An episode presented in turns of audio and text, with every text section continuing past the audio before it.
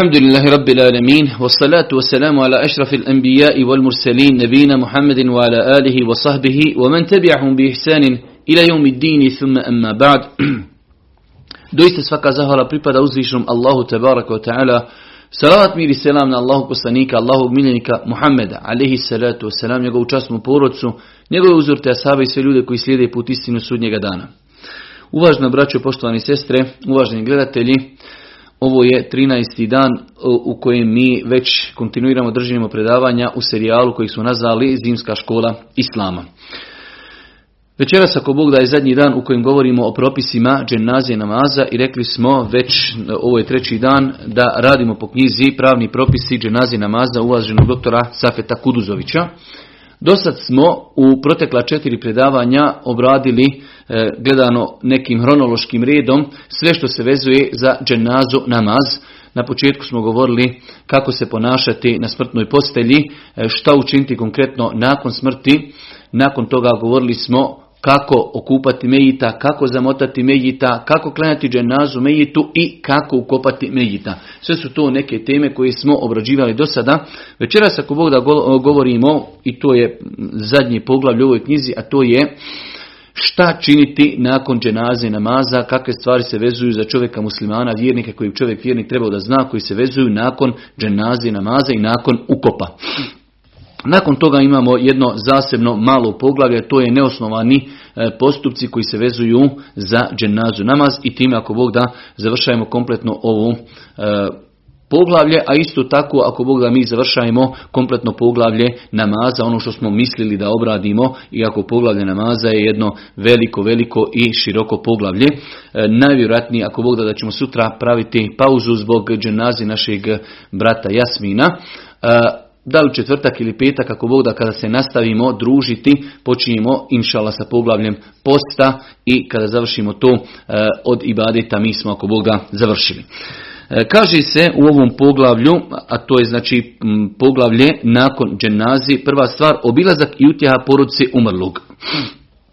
Svakako, braćima, dragi cijeni sestre, evo mi se družimo e, već dvije noći, ovo je treća noć sa knjigom Šiha Safeta, ovo je jedna izuzetno vrijedna knjiga, ja savjetujem svima onima koji mogu da nabavi sebi ovu knjigu, da je kupe, da imaju u svojoj kući, da je lagano iščitavaju, mi smo rezimirano spomenuli neke stvari iz ove knjige, e, ona je izuzetno vrijedna, generalno gledajući moj savjet, bratski savjet svima onima koji gledaju ova predavanja jeste da kada god negdje dođete i vidite da je knjiga, da je njen autor dr. Safet Kudzović, nemojte pitati o knjizi, već ako imate mogućnost kupite i nabavite, nek imate u svojoj, e, u svojoj kućnoj biblioteci, jer jednostavno e, knjige uvaženog dr. Safeta su unikatne, dobre, e, doista, doista sa mnogo pažnje napisane, precizno i, i hajde da kažemo na kraju krajeva knjige koje nude čovjeku mnogo znanja, a s druge strane čovjeka odgajaju da se drži neprestano jednog središnjeg puta, a to je ne pretjerivati u vjeri, a isto tako maksimalno čvrsto se držati sunneta Božih poslanika, alihi salatu wasalam. Kaže nam Šej Safet e, od stvari koji se vezuju e, za insana, vjernika nakon dženazi jeste obilazak jutja porodce umrlog. U islamu je propisano e, Vjera je islam, univerzalna vjera, savršena, potpuna. Logično je da ljudi koji znači, imaju musibet u jednoj porodci, logično je e, da ostali dio društva treba da se solidariši sa tom porodcom. Zamislite kako je jednoj porodci, kako je jednoj majci i djeci ako izgubi oca, kako je ocu i djeci ako izgubi majku, kako je, znači jednostavno smrtni slučaj je definitivno uvijek težak po određene osobe. Pa Islam pokušava da ostali dio društva se solidariše sa tom porodicom, pa je propisano u islamu da se e, obiđu ti ljudi i da se jednostavno, ajde da kažemo na neki način, izrazi to naše saučešće i da pokažemo tim ljudima da njihov musibet je u jednu ruku i naš musibet i da im pokušamo otkloniti e, dio nedača koji ih je zadesio. Od Enes Malika se prenosi da je kazao Allah poslanik ko utješi svoga brata muslimana u nedaći koja ga zadesi. Allah će ga na sudnjem danu ogrnuti u zeleni ogrtač na kojem će mu zavidjeti ljudi. Ko utješi svoga brata muslimana u nedaći koja ga zadesi. To je hadis, znači ko utješi brata muslimana u nedeći koja ga zadesila, Allah subhanahu će ga ugrnuti u zeleni ugrtač na sudnjem danu, toliko će biti e, lijep i toliko će biti dobar da će mu ostali ljudi zavidjeti na tom ogrtaču, pa je znači pohvalno i lijepo da čovjek kada vidi da je nekog muslimana zadesila neka nedača mu sibet, a definitivno jedna od najvećih nedaća i musibeta koji čovjeka mogu zadesti jeste smrtni slučaj u jednoj poroci, pa je lijepo da čovjek ode, da pomogne, da se stavi na raspolaganje toj poroci, da ih utješi, da ih spomeni, znači da lijepom riječju pokuša da, hajde da kažemo, razbije te oblake tame koji su se nadvili nad njihovom porodcom. Kaže nam Šej Safet, lijepo je porodcu umrlog utješiti narednim riječima, Akhadha wa lahu ma a'ta wa kullu shay'in 'indahu li ajalin musamma fasbir wahtasib. Allahu pripada ono što je uzeo i ono što je dao. Svaka stvar kod Allaha ima svoj određen rok, strpi se i očekuj nagradu od Allaha. Ovo je lijepo. Znači imamo dvije vrste izražavanja saučešća. Prva je da to kažemo e, na arapskom onako kako je preporučio Boži poslanik alaih salatu wasalam riječi koje unose mir kod insana kojeg je zadesila nedaća, Allahu pripada ono što je uzeo i ono što je dao. Znači kada insana zadesi neki musibe, treba da zna da sve što je na zemlji, to pripada Allahu. I ono što je on dao, dao nam je djecu, dao nam je auto, dao nam je kuću, dao nam je posao, i njemu pripada ono što je uzeo. Tako da to u jednu ruku čovjeka vraća u stvarnost, da se pomiri s činjenicom da ćemo mi sutra svi umrijeti, pa se nastavlja, svaka stvar kod Allaha ima svoj određeni rok, ništa znači nema na zemlji da je vječno osim uzvišeni Allah subhanahu wa ta'ala, sve na zemlji je prolazno, pa znači kada ljude e, zadesi neki musibe, treba im kazati, napomenuti i insan koji je otišao, umro, nama je teško, ali svi ćemo mi otići zato što svi mi imamo neku krajnju granicu do koje ćemo živjeti, strpi se i očekuj nagradu od Allaha, to je najveći savjet koji možemo nekome kazati, da se strpi radi Allaha Đerošanu, očekujući njegovu subhanu wa ta'ala nagradu. Kaže nam še, međutim ne smeta drugim vlastitim riječima utješti porodcu umrlog. Nema znači smetnje ako čovjek ne zna u dovu na bilo koji način koji će adekvatno ispuniti ovu zadaću da čovjek iskaže, iskaže znači utjehu ljudima koji zadesio mu sibet, hajde da kažemo takozvano saučešće, da jednostavno i postakne na sabor, strpite se, e, i tako dalje, znači na lijep, lijep, prigodan način da izraži ljudima, da izrazi ljudima saučešće zbog musibeta koji ih je zadesio. Kaže nam šej na kraju, bitno je naglasiti da je strogo zabranjeno u ovakvoj nedaći, a i općenito u drugim nedaći, ružno govoriti uzvišnom Allahu, jer on ima puno pravo da uzme koga hoće, gdje hoće i kada hoće, a robovi trebaju biti zadovoljni odredbom svoga gospodara. Znači, bez obzira što mi nekada e, u datom momentu mislimo da je neko umro mlad, a neko e, i tako dalje, u svakom slučaju Allah Želšanu i stvoritelj zemlje i nebesa, sveznajući, on najbolje zna kada je neko trebao napustiti Dunjaluk, a zašto je neko drugi ostao na Dunjalku, pa čovjek treba da strpljivo podnese kader, e, ono što ga je zadesilo sudbinu i da očekuje nagradu od uzvišnog Druga stvar, šest Safet nam kaže priprema hrani za porodicu, za porodicu umrlog od stvari koji su lijepe i pohvalne, nažalost, nažalost, nažalost, e, kod nas i tekako zapostavljene, to je da ljudi, društvo se solidariši sa porodicom, da porodica ne mora u tim momentima razmišljati kao što kod nas svi mi znamo kako je problem kada nekome e, umri neko u porodici, ljudi razmišljaju kako će platiti, kako će dočekati goste, kako će kupiti hranu, kako će spremiti, pa dva dana su ljudi zauzeti oko spremanje hrane da bi se dočekali musafiri i gosti u sunnetu e, kod nas muslimana je propisano da ljudi koji zadesiju musibet njima je dovoljno njihovog musibeta.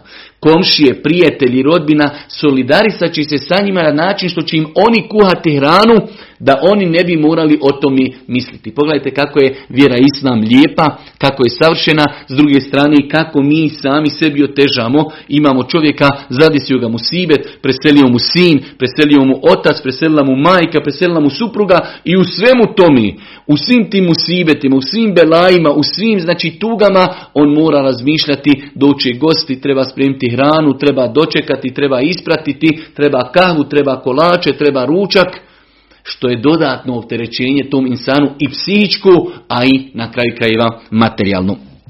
Kaže Šesafet, sunnet je pripremiti hranu za porod umrlog. Sunnet je pripremiti hranu za porod umrlu. Od Abdullah ibn Džafera kaže da je Allah poslanik ali rekao pripremite hranu za Džaferovu porodcu, snašla ih je nevolja. Pripremite hranu Džaferovoj porodici, nije zadesila musibet i nedača. Oni znači imaju nešto drugo što, što je okupiralo, ajde da kažemo, i njihovu psihu i njihovo stanje. Nemoj da se oni sada brinu o hrani.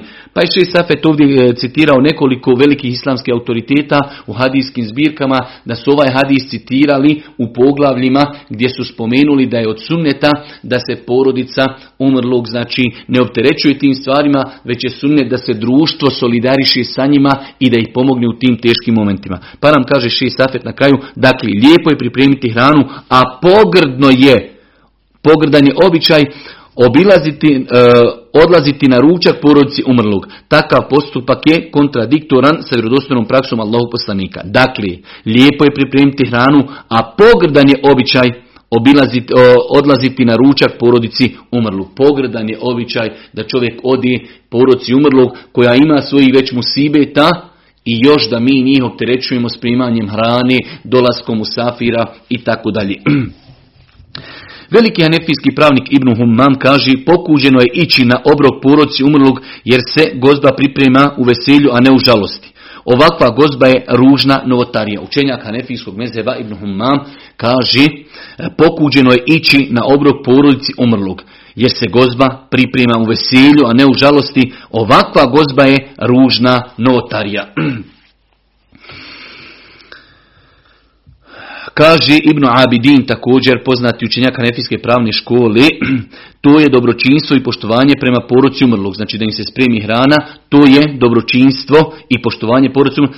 E, treba ih uporno nagovarati da jedu jer će njihova tijela uslijed žalosti klonuti. Znači ljudi u, imaju problem, to je žalost, klonuće im tijela, mi treba da se brinemo o njima, mi treba da se solidarišemo i da im napravimo hranu.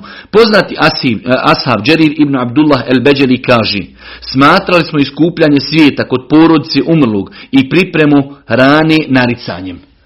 On je, mi znamo da postoji vjerodostojna da Allah poslanik strogo zabranju naricanje. On kaže, mi smo, ashabi, smatrali da se ljudi okupi kod porodci koju je zadesio musibet, samo da se okupi i znači da im se servira hrana, mi smo to, kaže, smatrali novotarijom. Još jednom, smatrali smo iskupljanje svijeta kod porodci umrlog i, i pripremu hrani naricanjem. Oni su to smatrali da potpada pod mojam naricanja, a znamo da je Allah poslanik strogo zabranio naricanje, pa definiš, rezimiramo ovo pitanje od sunneta je da se solidarišemo sa porodcom e, koju je zadesio neki musibet, da mi njima pripremimo hranu i da se e, dan, dva kod tih ljudi ne okupljamo, nakon toga ćemo otići izrasti saučešće, ali ne da dolazimo na obroke i da očekujemo da nam ponude hranu. Da li je dozvoljeno učenje Kur'ana na mezaru, e, treće poglavlje, odnosno treće pitanje koje še i Safet obrađuje u ovom poglavlju, da li je dozvoljeno učenje Kur'ana na mezaru?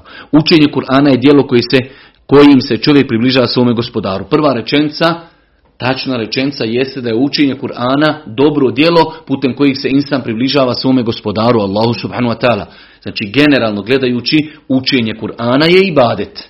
Nakon toga nam šest Safet citira i kaže svako djelo kojim se želi nagradu od uzvišenog Allaha mora se ispuniti dva uvjeta. To je prvo da se čini sa iskrenom namjerom i drugo da se čini na način kako ga je praktikovao poslanik Ali Selam. Znači generalno smo konstatirali učenje Kur'ana je ibadet. Svaki ibadet da bi bio primljen kod Allaha mora ispuniti dva uvjeta. Prvi uvjet je da to djelo bude iskreno radi Allaha i drugo da je u skladu sa praksom Allahu poslanika alaihi salatu wasalam. Svakako e, ovdje postoji, e, potreba se spomene, u islamu postoji dva velika univerzalna pravila. Svi naši postupci od momenta kada iza jutra ustanemo, probudimo se, pa sve dok legnemo na u toku dana svi naši postupci se mogu podijeliti u dvije vrste. Imamo e, postupke koji su običajni, radimo ih ne iz ibadeta. Jednostavno neko odlazi na posao, neko se bavi sportom, neko piše, neko čita, neko studira, to su običaji.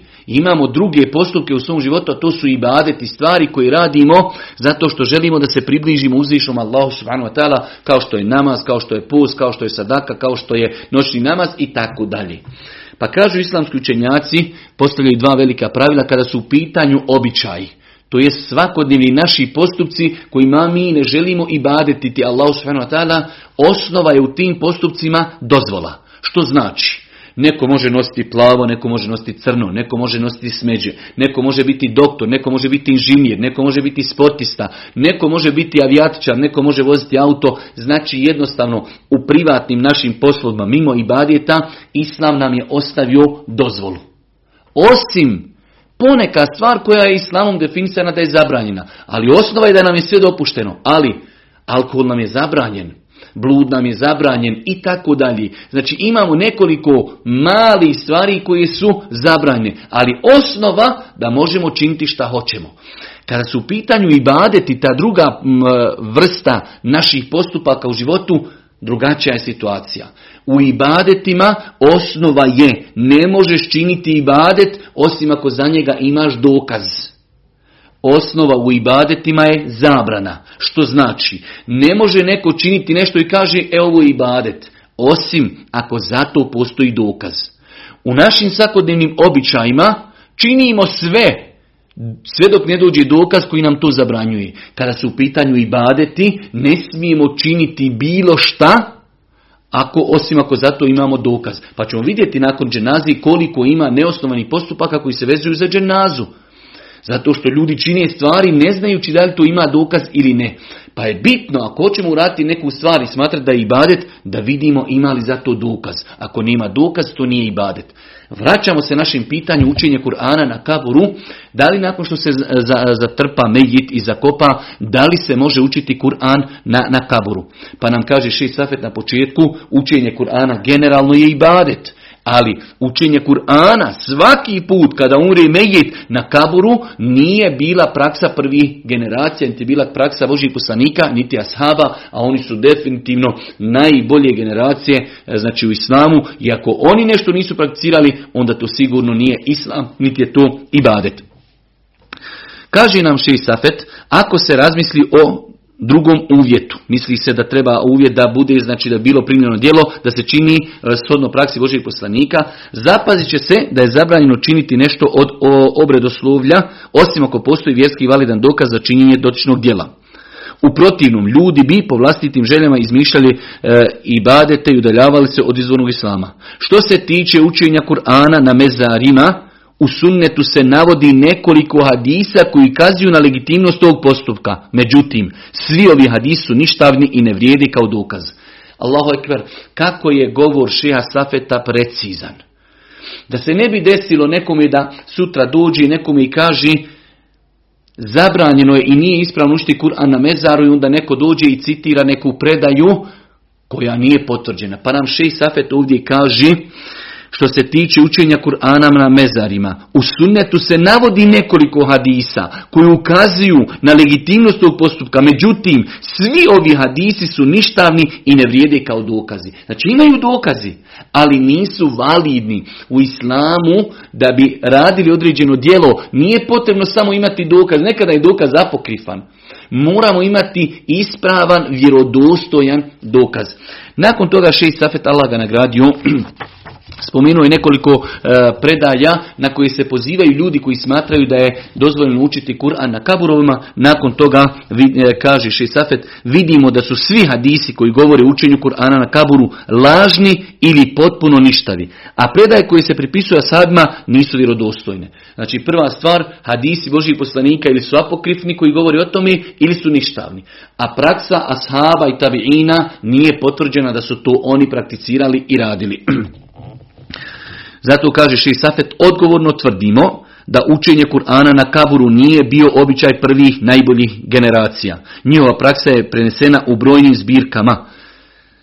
Kaže Ši Safet, znači odgovorno tvrdimo da nije bila praksa prvih generacija da su učili Kur'an na kaburoma. Zamislite koliko je ljudi ashaba, koliko tabiina, da je to bila njihova praksa, to bi bilo zabilježeno Zakopali smo tog i tog pa smo sjedili učili Kur'an. Zakopali smo tog tog pa smo učili Kur'an. Pa nam šest Safet ovdje navodi neka najbitnija dijela u kojima su zabilježene prakse ljudi iz prvih generacija. Pa kaže šest Safet, njihova praksa je prenesena u brojnim zbirkama. Kao El Musannef od Ibnu Ebi Šejbi, El Musannef od Abdurrezaka, El Eusat od Ibnu Munzira, El Sunen El Kubra od Bejlhekija, El Muhalla od Ibnu Hazma, kaže Safet, međutim, nigdje se ne navodi, osim dvije citirane predaje, da su učili Kur'an mrtvina na kaburovima.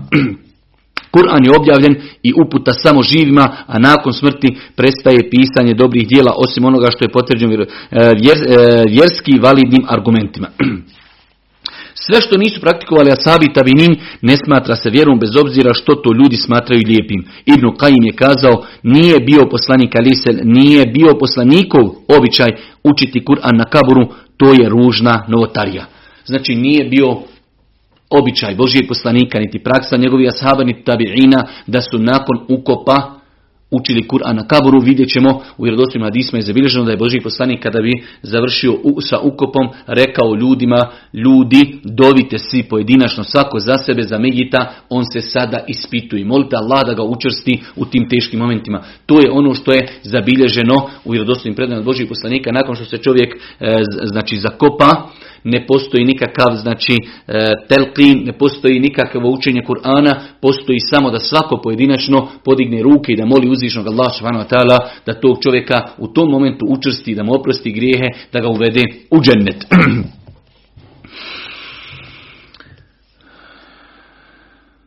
S druge strane, kažem Šej Safet, u sunnetu se navode hadisi koji ukazuju da kabur nije mjesto za učenje Kur'ana. Od Ebu Hurire se prenosi da je poslanik rekao, ne činite od svojih kuća mezarje. Ne činite od svojih kuća mezarje, šeitan uistinu bježi od kuće u kojoj se uči sura El Beqara. Nemojte, kaže, od kuća činiti mezarje. Ha, a onda je to pojasnio, kaže, šeitan ne ulazi u kuću u kojoj se uči Bekara. Znači, nemojte od svojih kuća učiniti mezarje, Nemojte to činiti zato što na mezarima se ne uči Kur'an, učite u svojim kućama suru El Bekara, u nju neće onda ulaziti šeitan. Pa nam ovdje Allah poslanik indirektno kazuje da mezarluci nisu mjesta za učenje Kur'ana.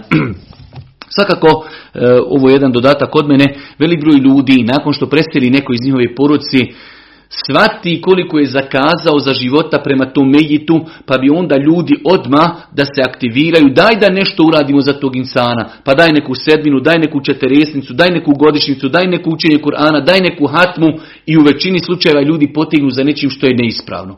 U islamu nalazimo da nakon smrti čovjeka možemo koristiti dova. Da li njegove djece, da li drugih muslimana. Znači za muslimana kada preseli, njegova djela prestaju. Ali koristimo dova koristimo hajrat koji je ostavi za sebe kao trajna sadaka. Da čovjek izgradi džamiju, izgradi bolnicu, napravi put, napravi e, most, napiše neku knjigu, oškoluje čovjeka i tako dalje. Nešto što znači traje nakon njega. E, vjerodostojno hadisima potvrđeno ako čovjek nije obavio hađ da se za njega može obaviti hađ, takozvani bedeluk. Za čovjeka potvrđeno vjerodostojnim hadisma se može dati sadaka nego ime. Da dijete dadni 100 maraka, 100 eura, hiljadu manje ili više i kaže nagradu ovoga ja prepuštam svome babi ili svojoj majci ili svojoj djeci i tako dalje. I to je potvrđeno šerijatom. I na kraju postoji jako razilaženje da li se može proučiti nešto od Kur'ana bez novca, da ja kao dijete proučim svojoj majci, svome ocu ili nekome prijatelju.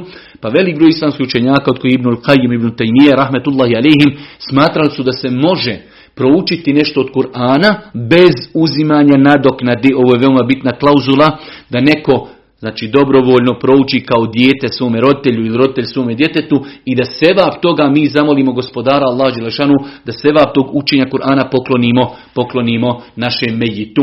To su stvari koje su potvrđene vjerodostojnim e, argumentima. Iako e, učenje Kur'ana mejitu, makar bilo i bez novca, nije bila neka velika praksa prvih generacija, ali e, velik broj islamskih učenjaka je to dozvolio analogno određenim dijelima koja smo mi spomenuli da su potvrđena u islamu. Nakon toga, e, treća stvar koju Ši Safe spominje u ovom poglavlju jeste propis odanja između mezarja u mezarju u obući. Znači, Pogledajte koliko islam savršen i lijep da je islam definisao čak pitanje kako će čovjek hodati između kaburova.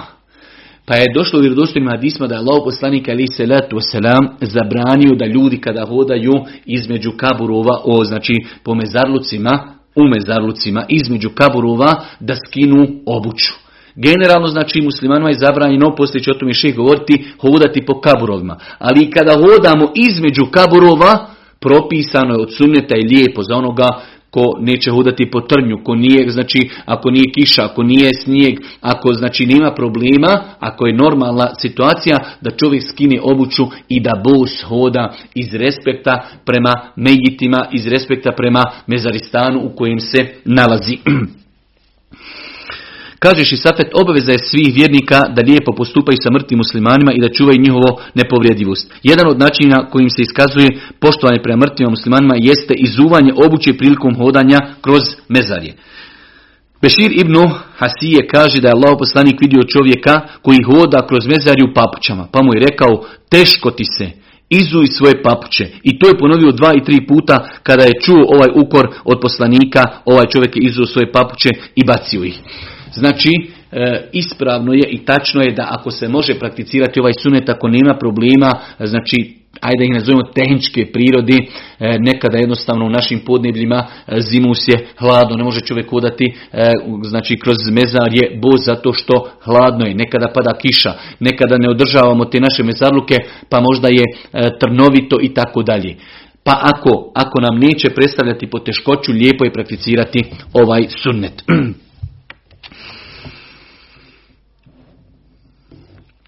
Kaže i Safet, međutim, većina islamskih učenjaka smatra da je dozvoljeno hodati u obući kroz mezarje. Većina učenjaka smatra da ovaj hadis, znači, e, ima, e, ima drugi hadisi koji su mu oprečni. Pa su spomenuli e, hadis da je Allah kazao kada Mejita spuste u kabur, on čuje klepet papuća oni koji odlaze nakon ukopa. Allah poslanik spomenuo jedan hadis koji indirektno ukazuje na propis. Kaže čovjek kada ga spuste u kabur i kada ga zakopaju, on čuje kako ljudi, čuje klepet njihovi papuća. Kako odlazi, kako odlazi. Ovdje nije spomenuto u hadisu da čovjek čuje kako ljudi hodaju kroz mezarje. Spomenuto je da on čuje toput njihovih papuća kako odlazi. Pa je ispravno, Allah najbolje zna da ova dva hadisa uopšte ne govori u istom pitanju. U jednom pitanju poslanik je zabranio da se u papučama hoda između mezarjeva, a u drugom je Boži poslanik spomenuo da čovjek čuje odlazak, ostaje sam. Poenta hadisa je da čovjek ostaje sam da odgovara na pitanja u kaburu. Nikomu neće pomoći, a on može čuti poput njihovih papuća izvan mezarluka. U svakom slučaju e, velik broj učenjaka smatraju da ovaj hadis znači nije na stepenu zabrani, stroge zabrani zbog ovog hadisa kojih smo citirali. U islamu postoji jedno veliko pravilo koje še Safet je ovdje e, spomenuo, a to je kada dođu dva hadisa koja su naizgled kontradiktorna, Prioritetnije je pokušati raditi po oba hadisa i svaki od njih usmjeriti u jednom pravcu, nego da dođemo u situaciju da jedan moram ostaviti, a po jednom raditi. To je takozvani terđih, odbacivanje jednog hadisa. Prioritetnije je pokušati objediniti ta dva hadisa. Ovdje možemo objediniti da kažemo hadis o zabrani se odnosi na to da čovjek hoda u papučama između kaburova, a drugi hadis se odnosi na to samo da je Boži poslanik spomenuo da čovjek čuje toput, ali nije spomenuto da se čuje toput ljudi dok su unutar mezaristana. Na taj način mi smo pomirili, pomirili smo prividnu koliziju u tim hadisima.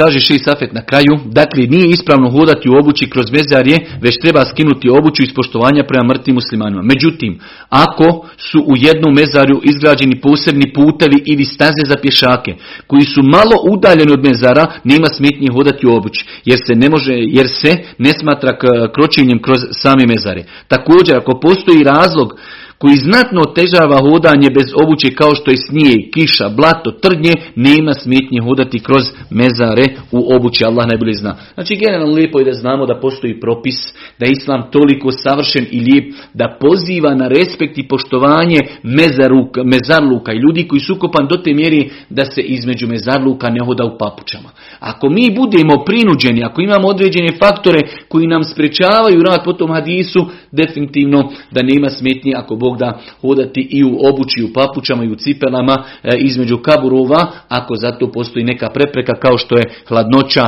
snijeg, kiša, blato, trnje i tako dalje. Nakon toga Safet nam e, spominje spominje e, jedno interesantno i lijepo pitanje, to je propis posjećivanja mezarluka, pa kaže Safet da bi vjernik ustrajao na istini i pravom putu neophodno da se prisjeti smrti i povratka uzvišnom Allahu subhanahu Posjećivanje mezarja predstavlja najupečatljiviji način podsjećanja na smrt u čiju neminovnost ne sumnja razumnom obdareno stvorenje. Znači, braću, mada i cijene sestre, Islam generalno postiče čovjeka na ustrajnost. Isto tako čovjek nekada u datom momentu na Dunjaluku zauzmu ga Dunjalučke obaveze, zauzmu ga Dunjalučki problemi do te mjeri da zaboravi da će jednog dana i on otići, da će otići sa ovog svijeta. Pa je propisano nama muslimanima, kako muškarcima, tako inšala i ženama, o tome ćemo poslije govoriti,